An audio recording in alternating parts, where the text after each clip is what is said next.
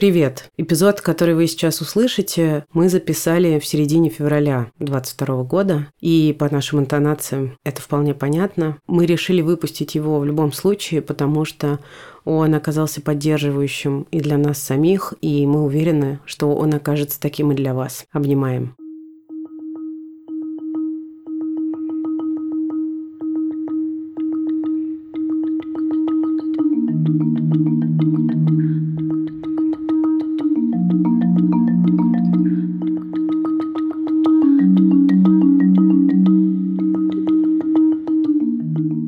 Здравствуйте. Здравствуйте.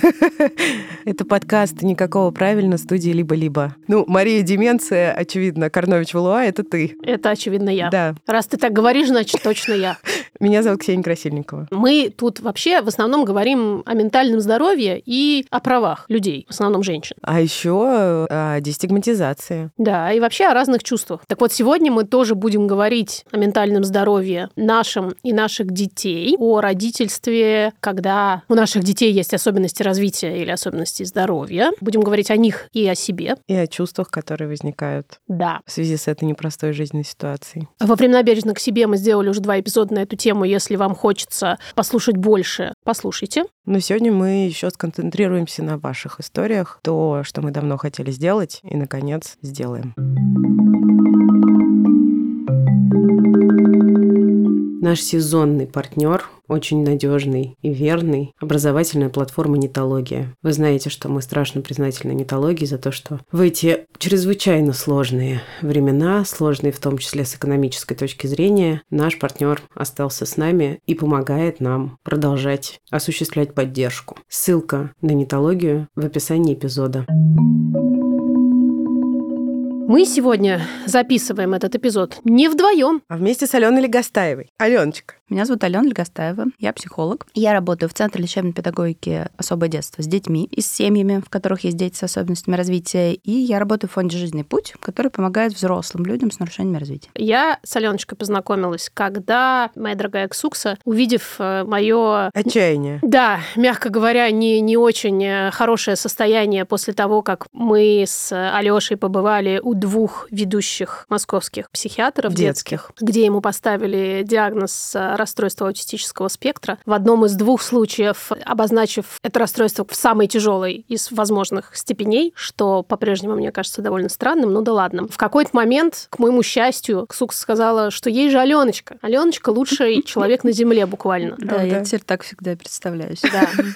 И мы с Кириллом и с Алешей поехали в ЦЛП. Центр лечебной педагогики. «Особое детство». Там была прекрасная Аленочка, ее коллега Анна, которая помогала нам диагностировать Алешу. Тот разговор, который мы вели, был прекрасен. И самое прекрасное было ощущение, с которым мы вышли от Аленочки, это было ощущение надежды. Потому что мне кажется, что вообще-то без этого ощущения в принципе жить довольно тяжело. А если ты еще и услышал какой-то диагноз непростой в адрес своего ребенка, то совсем невозможно. А вот из предыдущих двух заведений от детских психиатров мы выходили... С ощущением безнадежности. С ощущением безнадежности, да, с опустевшими счетами на наших банковских картах, да, и без всякой надежды и понимания, что вообще будет дальше. Неудивительно. Ну, радостно это слышать, конечно, что такие ощущения, и, мне кажется, ради них, собственно, все и происходит. Наша встреча – это большой поворотный момент в наших жизнях. В предыдущих эпизодах мы в основном сосредотачивались на моем опыте, нашем опыте с Алешей, и вообще просто обсуждали какие-то свои идеи по этому поводу. А сегодня мы послушаем вас, и я и Ксукса послушали абсолютно все сообщения, которые вы прислали. Мы постараемся именно на них опираться, составляя вот такую своеобразную дорожную карту нашего эпизода сегодняшнего. Спасибо вам огромное. Как понять вообще, что что-то идет не так с твоим ребенком? Иногда бывает ситуация, что если, например, это особенности физического здоровья, то все становится понятно еще иногда даже на УЗИ, да, даже еще до рождения ребенка. Uh-huh, uh-huh. А если, например, это какие-то особенности ментального здоровья, то часто, как, например, у нас это было с Алешей, становится понятно, что ребенок отличается постепенно. Я не буду говорить все, конечно, но, наверное, большинство из нас вообще опасается этой истории, конечно, что мой ребенок будет какой-то не такой, что с ним что-то что-то со здоровьем у него будет, с психикой что-то будет не то. Для этого сейчас существует много разных диагностических инструментов. Например, те же анализы крови, есть и неинвазивные да, процедуры, которые позволяют на ранних стадиях беременности исключить, ну или узнать о том, что существует какой-то довольно большой набор разных синдромов. синдромов например. Да, mm-hmm. например, синдром Дауна, синдром Патау и еще несколько таких... Mm-hmm. Называются, по-моему, ключевые генетические синдромы. Да. Как устроено начало этого пути? Когда Точно. ты жил-жил, а потом вдруг оказался родителем, например, родителем, да, например, ребенка с особенностями. Мне приходит в голову сразу идея про протокол сообщения диагноза, когда бы он не, не, про, не объявлялся, объявляется ли он на УЗИ, или объявляется ли он э, при рождении, или, может быть, он объявляется в два с половиной года, когда у людей возникли подозрения на аутизм, или там в полтора. Вот эта штука сильно не проработана пока у нас э, в стране, но подвижки есть. Уже есть несколько регионов, в которых все-таки в рекомендательном порядке, но в роддома уже поставлены бумажки, угу. э, где сказано, как правильно да, сообщать тот или иной диагноз. И при скринингах, э, когда выявляются тоже какие-то особенности на УЗИ, тоже есть медицинские всякие там штуки, как они правильно должны сообщать диагноз, но это пока делается ну, не супер бережно, но при этом м- все равно у них есть там, они должны позвать второго врача. Какая там общая идея? Вещи называются своими именами, и дальше никаких советов никто не дает, а дает просто информацию и четкую поддержку информационную, не какую-то человеческую, а профессиональную в первую очередь, но человеческим языком и человеческой интонацией про то, какую помощь или какой выбор семья может сделать. А у нас, конечно, сейчас кто в лес, кто по дрова, свои какие-то интересные идеи, там какие-то житейские советы, все это, похоже, часто бывает, к сожалению, на как какой-то совет со скамейки бабушкинский. Ну, сейчас все меньше. Все-таки молодые врачи стараются учиться читать и по-другому разговаривать. И у меня тоже был опыт там, медицинский, связанный с личный, связанный с, вот, с такими уязвимыми вещами. И это было как раз вот очень большая была разница поколенческая между врачами, которым было, мне кажется, двадцать пять, и как она классно со мной разговаривала, и врачом или даже младшим персоналом медицинским, которой было пятьдесят, и как она не классно со мной разговаривала. Это была большая разница. И какая-то есть все-таки надежда, Маша, ты это произнесла слово, mm-hmm. что все-таки будет меняться и будет по-другому. Это интересно, что вообще в нашей культуре, по крайней мере, до недавнего времени было принято считать, что чем больше у врача опыт, то есть вот там я, например, там педиатр с тридцатилетним стажем, mm-hmm. тем, соответственно, больше доверия он должен вызывать, mm-hmm. потому что вот этот стаж огромный, он вроде как предполагает какой-то повышенный профессионализм. Но э, с недавнего времени, мне кажется, когда доказательная медицина ворвалась в наши жизни прям уже так вот угу. основательно, я лично стала выбирать в основном э, молодых врачей, потому что я мыслю как? Если врач молодой,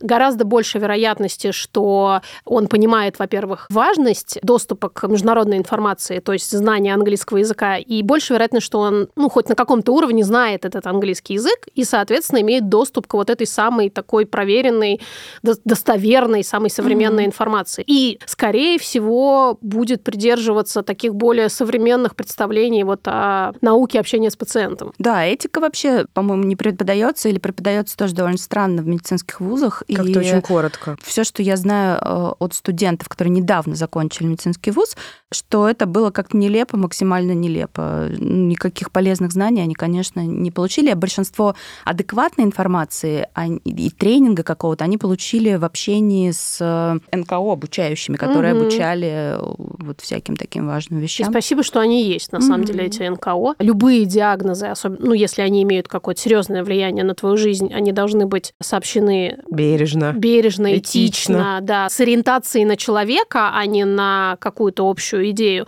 Но, опять же, я говорю про свой опыт, когда речь идет о наших детях, это ты становишься совсем уязвимым, потому что у меня, например, есть огромный опыт получения самых разных диагнозов для себя, и я как-то с этим смирилась, как-то уже для меня это, ну, перестало быть действительно таким вот разверзающим землю под ногами. Но когда я услышала Алёшин диагноз, я просто не могла прийти в себя вообще, при том, что у меня уже такая высокая толерантность вообще угу. к, к общению с врачами. Не было попытки понять, причем не в моем конкретном случае, а вообще в целом, как этот диагноз может повлиять на родителя, который вообще-то сейчас должен начинать какие-то действия, должен заботиться об этом ребенке. А получается так, что выбивается почва из-под ног, ты не понимаешь, что тебе делать вообще, у тебя какая-то бездна информации, где, как ее сузить, да, хоть сколько-нибудь логичный. Это шок, да, это да, же действительно да. про, про переживание горя. Сообщение диагноза – это эпизод, такой триггер, который может запустить да.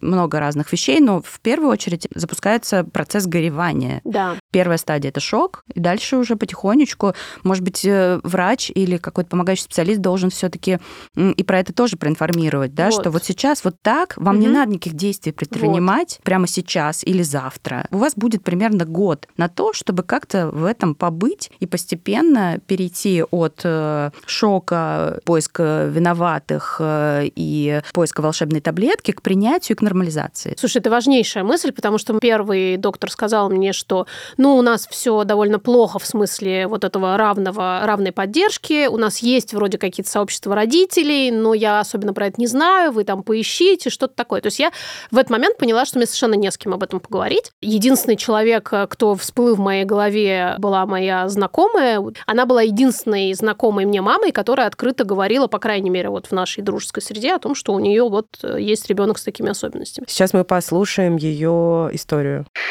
Меня зовут Лиля, мне сорок два года, и нашему сыну шесть с половиной лет. Он младший сын, и вот уже четыре года мы живем с этим диагнозом, детский аутизм. Можно уже, наверное, сказать, что я дошла до стадии принятия. Самое сложное в этом диагнозе — это неопределенность, неопределенность этого пути. Допустим, если ребенок сломал ногу, ты знаешь, что надо обратиться к врачу, сделать рентген, наложить гипс и так далее, то с аутизмом этот путь совершенно неизведанный. Все используют совершенно разные методы реабилитации. От этой неопределенности голова взрывается, время играет против тебя, а тебе нужно определить, как ты будешь действовать, какие обследования ты будешь проходить, какие не будешь, будешь ли ты вводить какие-то диеты, или ты бросишь все силы на то, чтобы наполнить жизнь твоего ребенка бесконечными занятиями. Уйдешь ли ты с работы для того, чтобы заниматься самой, или э, будешь нанимать специалистов, где найти этих специалистов, насколько они хорошие, какая методика подойдет. Самое неопределенный еще ждет тебя дальше, потому что ты совершенно не знаешь, какое будущее тебя ждет. Тебя пугает возможные жизни в панеи твоего ребенка, когда тебя и там условно твоего мужа не станет. Тебя пугает непринятие обществом. Наверное, главная ошибка — это то, что я не обратилась к психологу сразу после постановки диагноза. Я сделала это только год спустя и так и не сделала это привычкой. А это все-таки нужно, потому что этот путь — это такой очень долгий, тяжелый марафон длиною в жизнь. И силы родителей, они вообще на первом месте, потому что от них зависит все. Не будет вот этого прекрасного, легкого принятия, что я как бабочка порхаю, я все приняла, и мне все легко. Нет. И иногда ты будешь принимать этот диагноз, и тебе будет легко, а иногда ты будешь чувствовать себя очень тяжело. Главная рекомендация — это найти помощь себе. Найти себя и не перечеркивать свою жизнь. Удивительно, насколько наши опыты похожи. Мне очень отзывается мысль Лили про то, что это такое постоянное вверх и вниз. И действительно бывают моменты, когда мне кажется, да все нормально, я живу обычной жизнью, плюс-минус, ну, там есть какие-то особенности, но так небольшие. А иногда мне кажется, господи, боже мой, все родители как родители, а мы в каком-то вечном непрекращающемся аду. Это никогда не закрепляется надолго в каком-то одном ощущении. Действительно, все зависит от моих собственных ресурсов, от того, в каком я состоянии, так я и воспринимаю Алёшу и нашу ситуацию, нашу жизнь с ним. Это удивительно. И я, конечно, не могу не согласиться с тем, что забота о себе в данной ситуации – это просто сверхважно. Конечно. И вот как ты говоришь с самого начала, если бы специалисты уделяли этому внимание и говорили, действительно, у вас есть время на то, чтобы сейчас позаботиться о себе сначала, потому что в реальности, по крайней мере, все те специалисты, с которыми встречалась я, ну, кроме тебя, и те, про которых я слышу от знакомых и подруг, они как раз начинают усугублять, они начинают говорить скорее, быстрее, вот то, что Лили сказала, время mm-hmm. работает mm-hmm. против тебя. Да, это ужасная мысль, на самом деле, очень, очень плохая мысль. Вообще она сейчас довольно популярна не только в контексте там заботы о детях, что нужно все время все быстро-быстро для них, все каждый день что-то делать, иначе это все неэффективно, и они катятся, откатываются назад бесконечно, обычные дети, не только дети с особенностями, и про себя то же самое, да, про взрослых, которые тоже должны все время каждый день преодолевать что-нибудь, чтобы двигаться угу. вперед, иначе они стоят на месте, и, в общем, это какой-то... Или катятся назад. Или катятся назад, да, в общем, это все какое-то безумие. Да, это очень вредная мысль и вредный какой-то совет сразу говорить, что вы вот прям завтра должны найти специалиста, прям завтра должны начать занятия по поведенческой терапии, потому что чем раньше, тем лучше, а потом вот вам скажут, а где же вы были? Примеры поддержки, так называемой, которая оказывается То есть её отсутствие. Специалистами. Мне кажется, да. что сказать человеку, который заботится о другом человеке, ребенке или, или взрослом с особенностями, а где же вы были, это прям какая-то изощренная жестокость. Но как-то все реже я слышу такие истории от семей, которые приходят, все-таки реже говорят такое уже врачи. Может быть, это объясняется тем, что люди раньше обращаются за помощью, а не тем, что врачи перестали это говорить. То есть раньше аутичные дети приходили там ближе к четырем, а сейчас уже в полтора некоторые обращаются и говорят, я что-то напрягся, я почитал, похоже, там то, все, вот это меня как-то смущает. Может быть, как раз вот там меняется поколение врачей, и они немного другими словами формулируют, и как-то, правда, аккуратнее относятся и к себе, наверное, и другим людям тоже. Спасибо им за это большое. Хотелось бы, да, чтобы эта тенденция... Больше а... гуманизма везде. Да, больше гуманизма ну, вообще, да, да какой-то просвещенности, гуманизма и какого-то ума, потому что это как-то не от ума делается, как будто бы просто повторяется какой-то рефрен, который уже кто-то сказал этим людям, этим специалистам, и где-то они это услышали или прочитали, что вот это, это просто уже не анализируется, эта информация, она просто повторяется из уст в уста и не, не, ничего не значит. Если спросить этого человека, а почему такой совет, или почему вы так сказали, он не ответит, мне кажется. Но это, широко наверное, известно что, Ра... наше любимое. Ну, различие между доказательной медициной традиционно противопоставляется понятию медицина мнений. Да, абсолютно. И это как раз про передачу из уст в уста. Потому что мой профессор, у которого сто пятьдесят лет опыта, двадцать лет назад в институте сказал мне вот это. Да. И с тех пор я не подвергала это особенному сомнению, потому что я очень уважаю этого профессора, а значит, должен как бы верить это всему. Еще, может быть, одна из лучших версий, хотя не, не самая, конечно, прекрасная, просто не задумываясь повторение какой-то, какой-то текста, что вот широко известно, что угу. нужно чем раньше, тем лучше, это действительно сплошь и рядом происходит. Давай пофантазируем, если представить себе какую-то условно идеальную картинку. Неважно, на каком этапе приходит новость, как можно было бы сделать это так, чтобы действительно не убить себя и при этом не чувствовать потом, что ты все просрал. Мне кажется, что правильно спрашивать об этом родителей, как им было бы идеально, и как бы они хотели, чтобы им сообщили, как бы они хотели, чтобы их поддержали, угу. и как бы они хотели, чтобы их сопровождали в процессе там, какого-то лечения или каких-то занятий. Но если говорить про тот опыт, который я видела в разных странах и в России, то первое – это сообщение диагноза по протоколу, бережное информирование о том, что человек может принять решение не прямо сейчас, например, если речь о сохранении беременности или о прерывании беременности, что есть разные варианты. Ну, например, дом с маяком, да, сопровождает беременности, если выявляется, что там есть какой-то паллиативный диагноз у ребенка внутриутробно. И этому, например, можно у них поучиться или там спросить, как они это делают, если главврач какого-нибудь учреждения хотел бы стать более современной клиникой. Дальше, да, сообщение диагноза при рождении, да, это тоже есть протокол, его можно посмотреть, он прям всюду опубликован. Некоторые регионы уже его приняли. И одна из важнейших, мне кажется, там составляющих – это информация короткая о том, где человек, где мама, папа, бабушки, дедушки, с кем могут поговорить, угу. с равными семьями, да, семьи, в которых есть дети с таким же диагнозом. Это тоже доступно в некоторых регионах. Например, в Кирове есть такая организация «Дорогою добра». Это родительская изначально организация, но она профессионализировалась, и они занимаются с детьми уже как специалисты, но в то же время у них есть вот эта вот peer-to-peer поддержка очень классная, и они в роддомах, и они о них знают, и им звонят именно из роддомов. Угу. А, уже и родители. Как специалисты. Да, как специалистам. У них есть что-то типа горячей линии, и дальше они, например, из своей базы могут сказать, вот у нас есть такие-такие родители, которые готовы поддержать. А для тех родителей, которые поддерживают, на самом деле это тоже очень важная роль, быть поддерживающим, потому что ты уже не в позиции слабого да. получателя услуги, а ты в позиции сильного, и ты за счет этого тоже много ресурсов получаешь. Та самая моя любимая агентность, mm-hmm. которую я обожаю, да, возможность, или как мы еще это называем, магнитики, понять, что ты со своим опытом можешь сделать такого,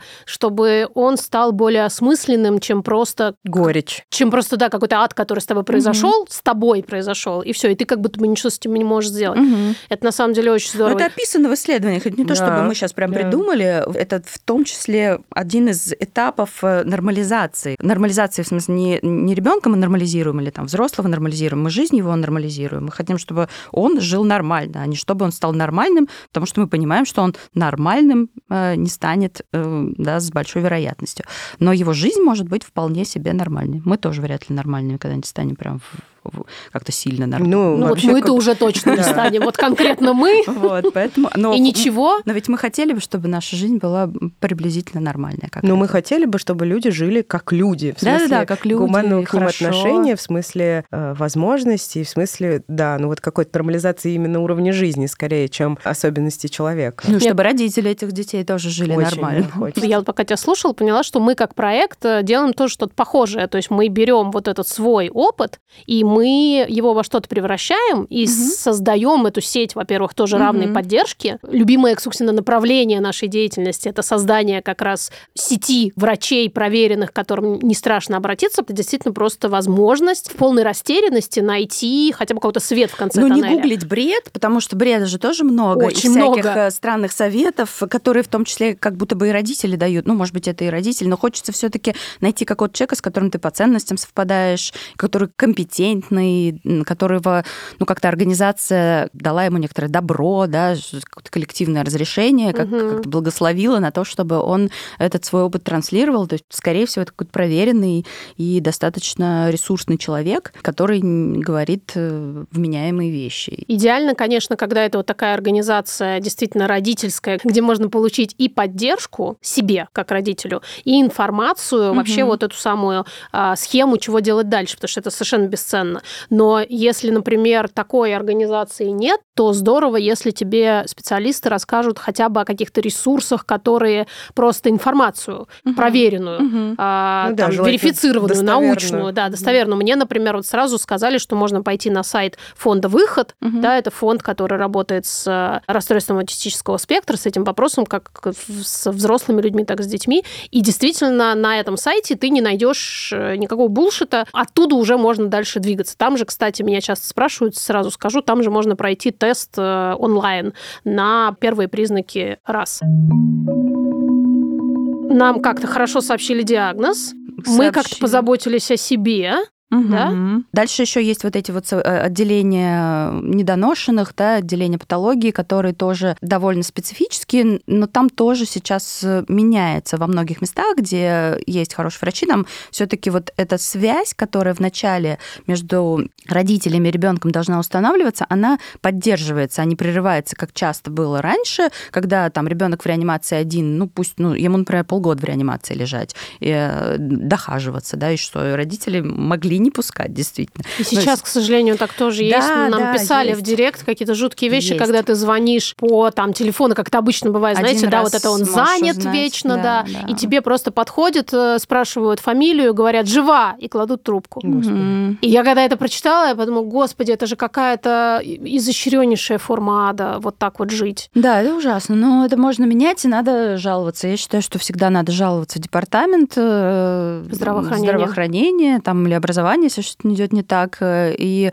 конечно, здравоохранению тоже нелегко, но вот это все нарушение и законов, и вообще всех возможных человеческих законов. Ну Они... да, и если есть ресурсы, есть силы, а иногда, кстати, это может помочь держаться на плаву, на самом деле, вот такая активная деятельность. Можно пробовать действительно эту ситуацию mm-hmm. менять, но если этих сил нет, надо понимать, что их нет, и да, это, это окей. Правда. Это так. Ну и, в общем, потом, если говорить про, например, тот же диагноз расстройства аутистического спектра, который ставится позже обычно, и не сразу, а это, как правило, какой-то процесс подозрений, разубеждений, убеждений такой, да. Но вот тут хорошо бы, чтобы было сопровождение, и чтобы какой-то специалист все-таки там, да, в динамике смотрел и потихонечку как-то э, говорила, что давайте вот это поделаем, если вот не увидим динамики, да, будем думать дальше. Если сделаем вот это вот, э, будет динамика, значит, немножко по-другому. Ну, это должен быть какой-то все-таки психолог, психиатр, угу. э, который... Ну, будет... в зависимости от того, что за диагноз, угу. да, какой-то специалист. Угу.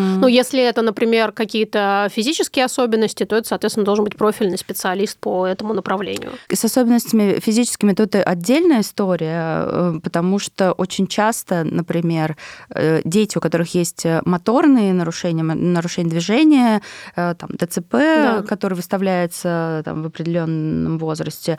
Например, для меня, как для психолога, это риск... Эм, такой. Родители увлекаются реабилитацией двигательной, угу. и, к сожалению, от этого часто страдает, да, вот этот контакт, и психические особенности ребенка могут угрубляться, и как-то он может... ну, становиться не очень контактным за счет того, что он просто отмораживается, так как ему больно, и mm-hmm. он не хочет все это как бы чувствовать, да, и он предпочитает отморозиться и быть менее контактным, просто потому что, ну, не может выйти из этой ситуации никак о себе позаботиться. Здесь нужно очень грамотно работать специалистом по движению. И, например, есть такая программа «Уверенное начало» в Москве, которая поддерживается ка пэ эм гэ, и она реализуется дома у людей, где, в семьях, где есть дети с двигательными нарушениями, такое домашнее визитирование и поддержка постепенная и моторного развития, но очень бережная. Без идеи, что надо поставить на ноги, а как там он будет эмоционально себя чувствовать, это не важно. Там все иначе, там очень классно, ну, как-то вот эта часть не игнорируется. Я бы очень хотела, чтобы таких центров было больше, когда можно было бы действительно получать вот эту комплексную заботу. Вот Алёша посещает такой инклюзивный центр, где есть и специалисты по движению, там, например, какая-то физическая нагрузка, тренер по плаванию, еще что-то. И при этом есть нейропсихологи, есть логопеды, есть психологи. То есть получается, что... И там самые разные детки. Есть девочка, например, явно с дэ цэ пэ и с какими-то нарушениями интеллекта, и вот она занимается и по физиологическому направлению, и по психологическому. Это, конечно, очень здорово. Этот центр придумала мама, у которой собственный такой опыт. И чаще всего так и бывает. Когда мы понимаем, что чего-то нам не хватает, мы берем и делаем это сами.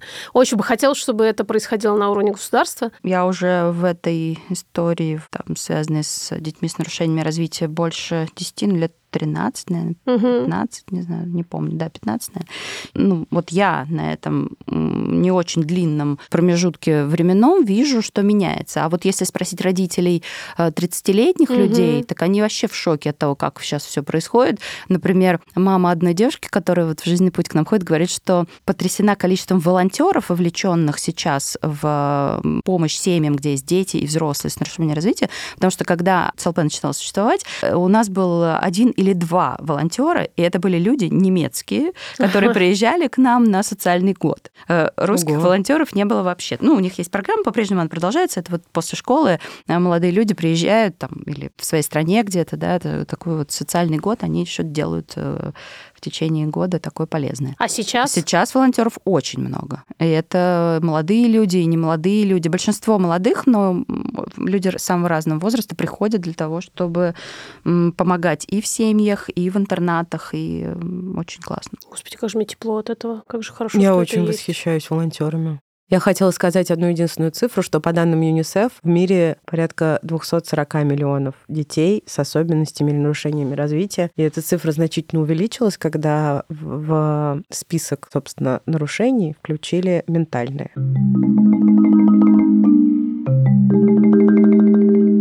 Ты написала про неутихающие баталии между родителями нейротипичных и нейроотличных детей. Да, это вот уже про такую следующую ступень.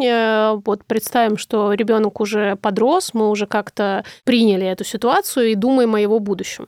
А неутихающие баталии заключаются в вопросе инклюзивного обучения или раздельного. Не все, надо сказать, но многие родители детей с особенностями развития хотят, чтобы их дети учились в обычных школах вместе с нейротипичными детьми. Угу. Часть родителей нейротипичных детей выступают против этой идеи, объясняя это тем, что а, таким детям нужно специальное образование, специальные люди, которые умеют это делать, а наши школы для этого не приспособлены, у наших учителей, у нас, у нас нет тьюторов, у нас нет людей, которые были бы обучены взаимодействию с такими детьми. Это первое. Это Извини, еще... я перебью, тут есть тьюторы, которых нанимают сами родители, да. например. И это первая идея, которая мне понятна. И вторая про то, что дети с особенностями развития мешают учиться нейротипичным детям, потому что иногда, например, если это дети с такими достаточно тяжелыми нарушениями, они могут непривычно себя вести в классе, угу. у них могут быть, например, вот как у детей с РАС, какие-то вокализации, да, то есть угу. это какие-то звуки, которые они неожиданно очень громко могут начать издавать. Это пугает как бы детей и мешает им учиться.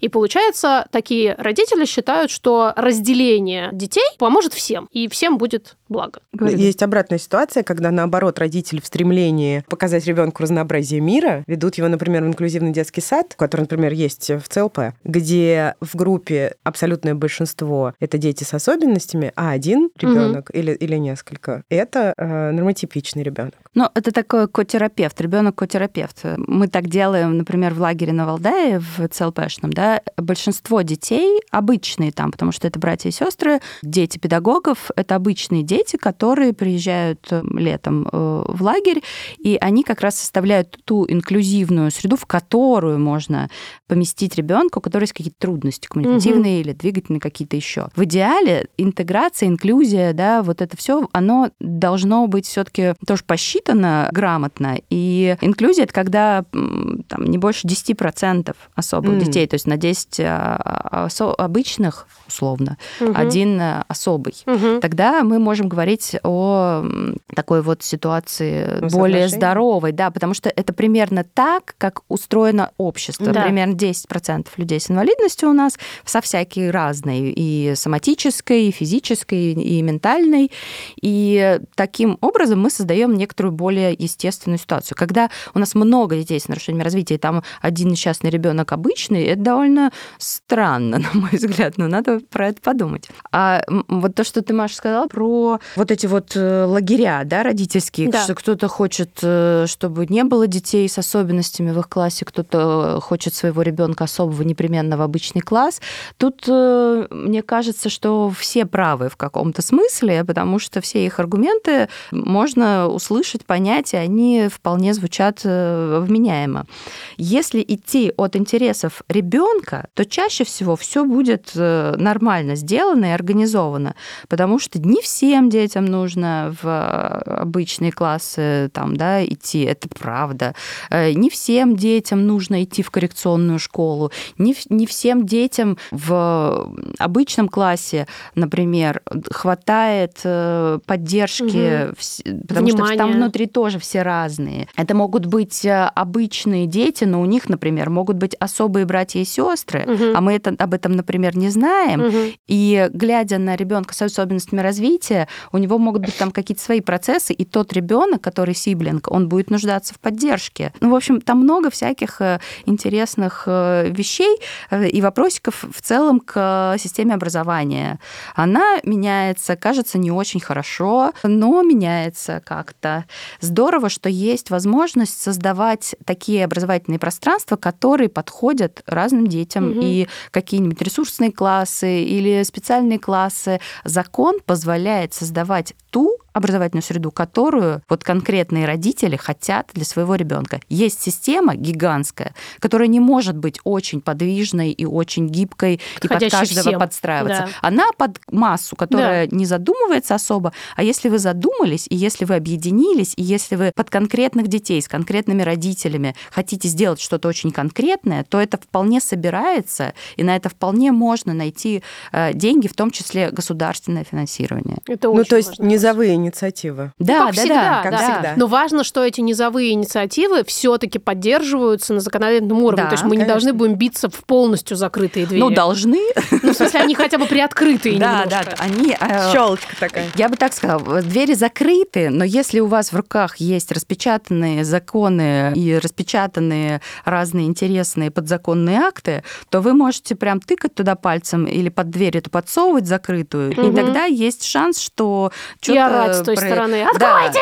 Да, да, да, да, потому что просто так, конечно, большинство дверей закрыто. Угу. Никто из образования не придет сам и не, не предложит не никакую помощь. И оно помощь. понятно, опять же, потому что мы тоже знаем, что это не самая высокооплачиваемая область в нашей стране. Ну и вас много, я одна. И это, и это правда, потому что многие классы переполнены, и мы это понимаем, что если действительно у нас одна учительница на сорок человек, то откуда у нее в принципе может быть ресурсы, возможности оказывать еще какую-то поддержку специальную ребенку, о которой она, скорее всего, еще и не знает, то есть она не получила специального да. образования для угу. этого. От родителей зависит очень много, и это классно по-своему, потому что, правда, это дает некоторое вдохновение тем, у кого уже появился ресурс, для того, чтобы сделать что-то под своих детей. Но это немножко не классно, потому что сама система не очень френдли для того, чтобы прям вот сразу войти и получить все, что нужно. Ну, и если у тебя нет ресурса, да, то тогда... Ну, тогда что-то система даст, но это будет не идеально, это будет какое-то очень квадратное, и... но, но что-то даст довольно, угу.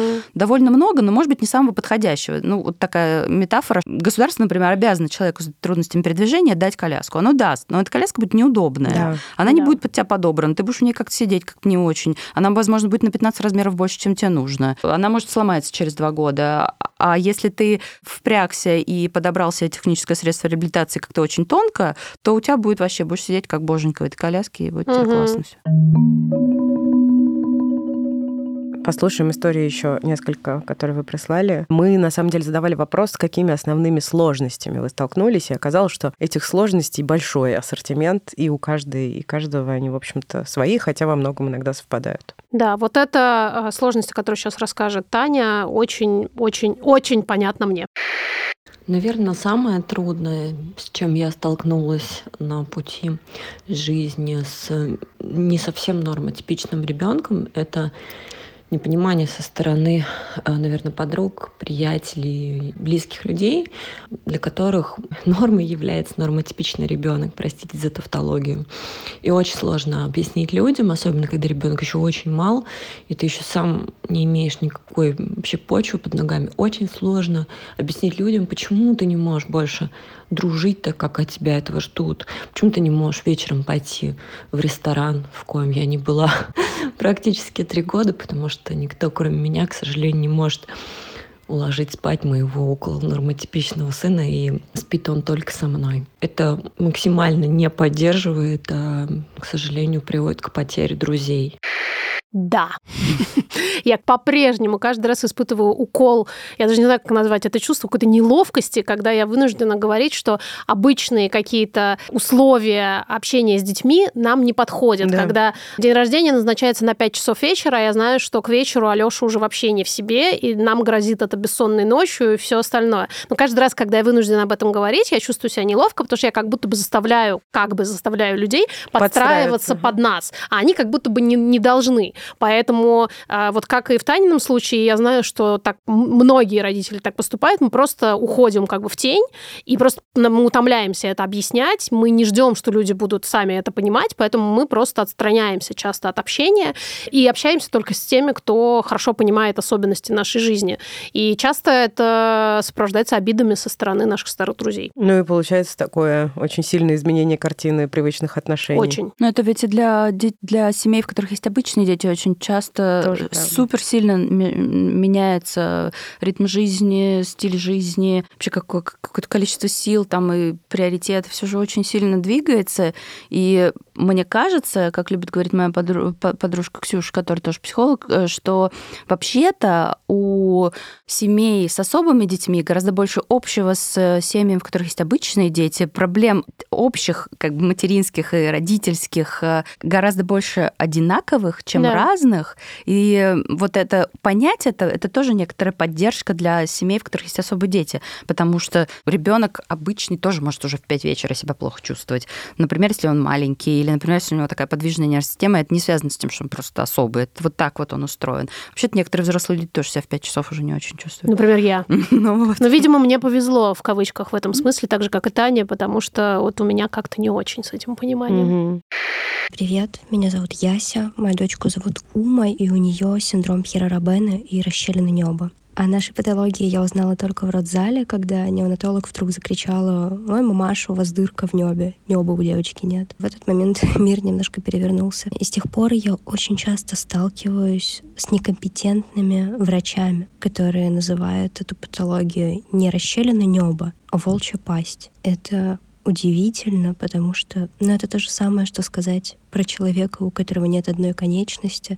Ну, вот этот э, одноножка наш. Очень хотелось бы, чтобы этого было как можно меньше. Если не люди вокруг, то хотя бы врачи, чтобы относились с каким-то пониманием. Сообщение диагноза, еще раз чуть-чуть хочется про это сказать, важно, чтобы вещи назывались своими именами, а не так, как это в народе принято называть, да, типа волчья пасть или зайчья губа, или э, у вас даунёнок, э, или у вас аутист, ну, отсталый. диабетик, отсталый, олигофрен, ну, в общем, какие-то разные интересные слова, которые не должны звучать из медицинских уст. Абсолютно. Да. Я не надеялась получить много ответов, но все-таки мы спросили, может быть, какие-то хорошие вещи пришли к вам в жизнь после того, как вы узнали, что у вашего ребенка диагноз. И есть у нас и такое сообщение. Послушаем же. Я мама, приемная мама двух детей с особыми потребностями. У старшей дочери тяжелый порок сердца, и мы прошли с ней несколько операций. И вообще, если бы ее не было в моей жизни, я бы очень многого не узнала. Я бы не познакомилась со многими замечательными людьми, которые решают проблему особых детей в стране. Я бы не познакомилась с фондами, которые помогали нам собирать деньги на эти операции. Я бы не узнала, что в мире столько добрых людей, что деньги на одну из операций мы собрали за две недели. Все это благодаря ей. Мне очень близка Верина мысль, потому что это, наверное, самое лучшее, что есть, если тебе везет встречаться с этими прекрасными людьми, которые помогают, как родителями, так и профессионалами, то ты, правда, становишься в разы богаче, что ли, социально. И проще жить, наверное. Очень, гораздо.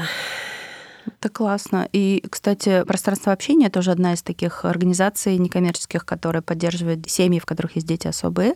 Они сделали такой коллективный документ, в котором собраны вот такие похожие истории. Мне кажется, можно дать на него ссылку про...